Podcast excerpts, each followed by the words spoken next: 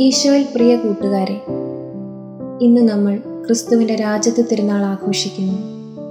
നമുക്ക് വേണ്ടി നമ്മുടെ പാപങ്ങൾക്ക് വേണ്ടി നമ്മുടെ ആത്മാക്കളുടെ രക്ഷയ്ക്ക് വേണ്ടി സ്വയം ബലിയായി തീർന്ന ഈശോയെ രാജാവായി പ്രഖ്യാപിക്കുന്ന ദിവസം. ക്രൈസ്റ്റ് എന്ന ഇംഗ്ലീഷ് വാക്കിന്റെ അർത്ഥം ദി അനോയിന്റഡ് അഭിഷിക്തൻ എന്നാണ്. സകലത്തിന്റെയും രാജാവായി അഭിഷിക്തൻ. പരിശുദ്ധാത്മാവിനാൽ അഭിഷിക്തൻ. സുവിശേഷങ്ങളിൽ പലയിടങ്ങളിൽ ഈശോയെ രാജാവായി പ്രഖ്യാപിക്കുന്നു. വിശുദ്ധ മത്തായി എഴുതിയ സുവിശേഷത്തിലും വിശുദ്ധ യോഹനാൻ എഴുതിയ സുവിശേഷത്തിലും ഈശോയെ യൂതന്മാരുടെ രാജാവെന്ന് പ്രഖ്യാപിക്കുന്നു.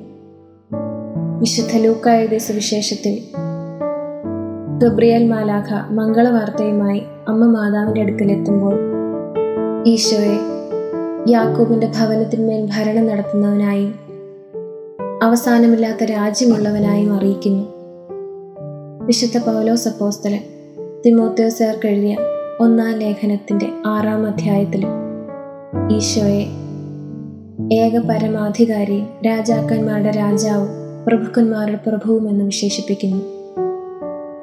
സോ നമുക്കും നമ്മുടെ ലൈഫിന്റെ എല്ലാ ആസ്പെക്ട്സിനെയും ഈശോയ്ക്ക് വിട്ടുകൊടുത്തുകൊണ്ട് ഈശോയെ ഏക പരമാധികാരിയായി പ്രഖ്യാപിച്ചുകൊണ്ട് ഈശോയെ രാജാവായി ഹൃദയത്തിലേക്ക് സ്വീകരിക്കാം